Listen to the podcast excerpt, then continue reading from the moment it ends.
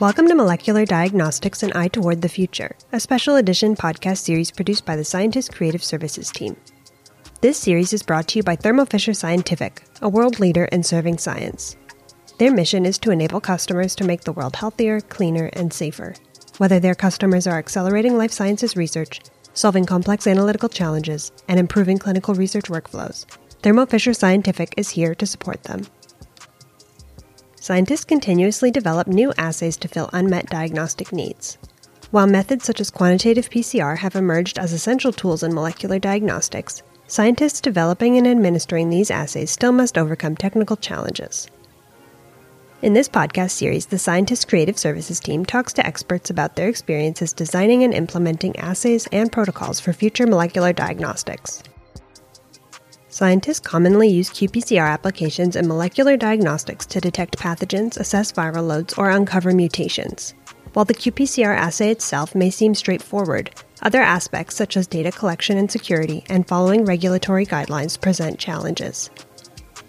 In part one of this episode, Gloria Lam, the Associate Director of qPCR Software for Thermo Fisher Scientific, discusses concerns surrounding molecular diagnostic data collection, analysis, cybersecurity, and more.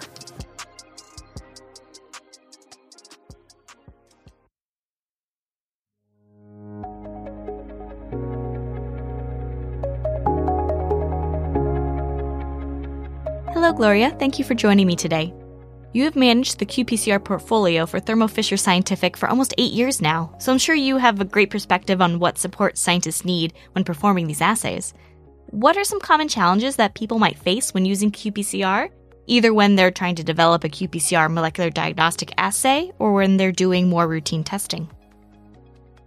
In any given lab, there is a menu of many different tests that they want to run. And each of the tests can have different chemistry, different reagents. The thermocycling protocol can be different. If the lab is trying to manage a menu of different tests like this, it can be very time consuming, maybe very error prone, pretty complex for them to remember to do the right things for the specific test. Now for development, their challenge is that there is a long process for assay development. How do they accelerate that process and make sure that all the data that they generate be managed centrally and efficiently so that when they are ready to file for submissions, for example, they have all the data ready to go.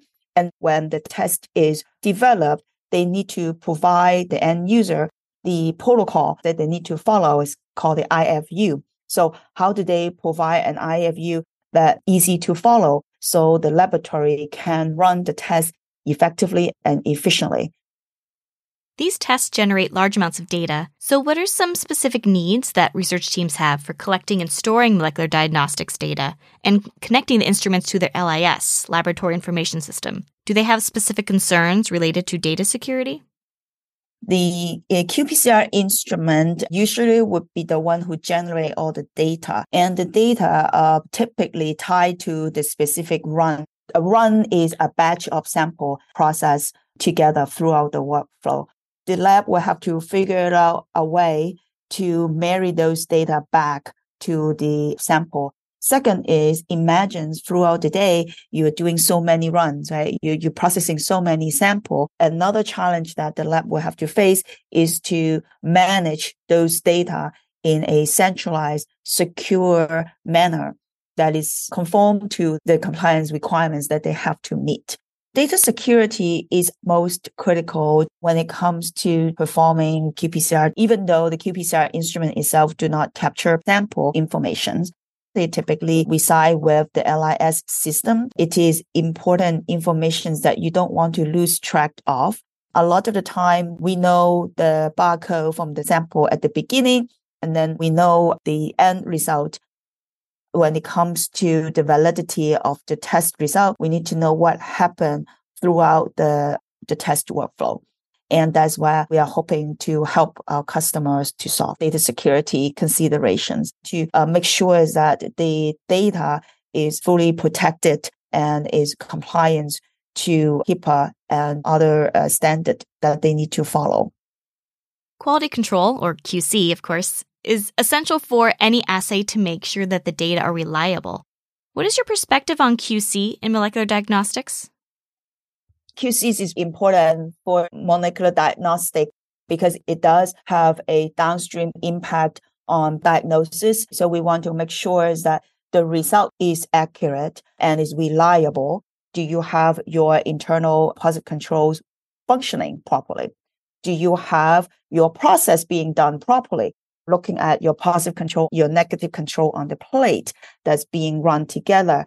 Is that being run correctly? We want to make sure that we can streamline that as much as possible because it does take a lot of time and effort to inspect those QC data for each run. How do molecular diagnostics laboratories typically handle QC today?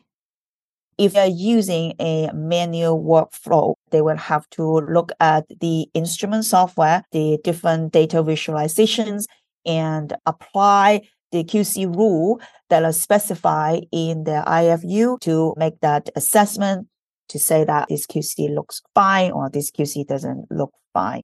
Fail, pass, failed it manually. That takes a lot of the time. Sometimes they will export the data, put it into a third party tool to assess the QC. So those two can go from highly developed software or Excel, but nonetheless, it will require them to take an extra step to take the data out and do the QC analysis before they can go ahead and review the rest of the test result.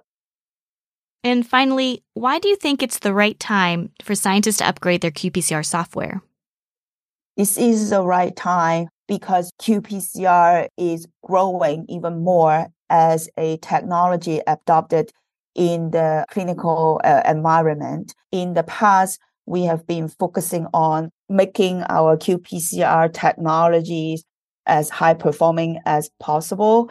And we would like to expand that to the workflow. How do we enable our customer to use the qPCR technologies in a more efficient way that we believe can be delivered through an advanced qPCR software that cover the upstream workflow as well as the downstream, like automating the QC and automating the interpretations of the test.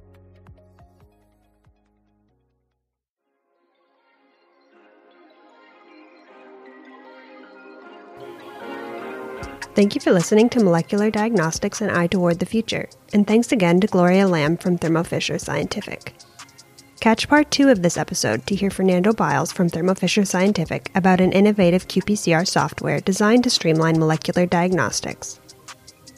To keep up to date with this podcast, follow The Scientist on Facebook and Twitter, and subscribe to The Scientist Lab Talk wherever you get your podcasts.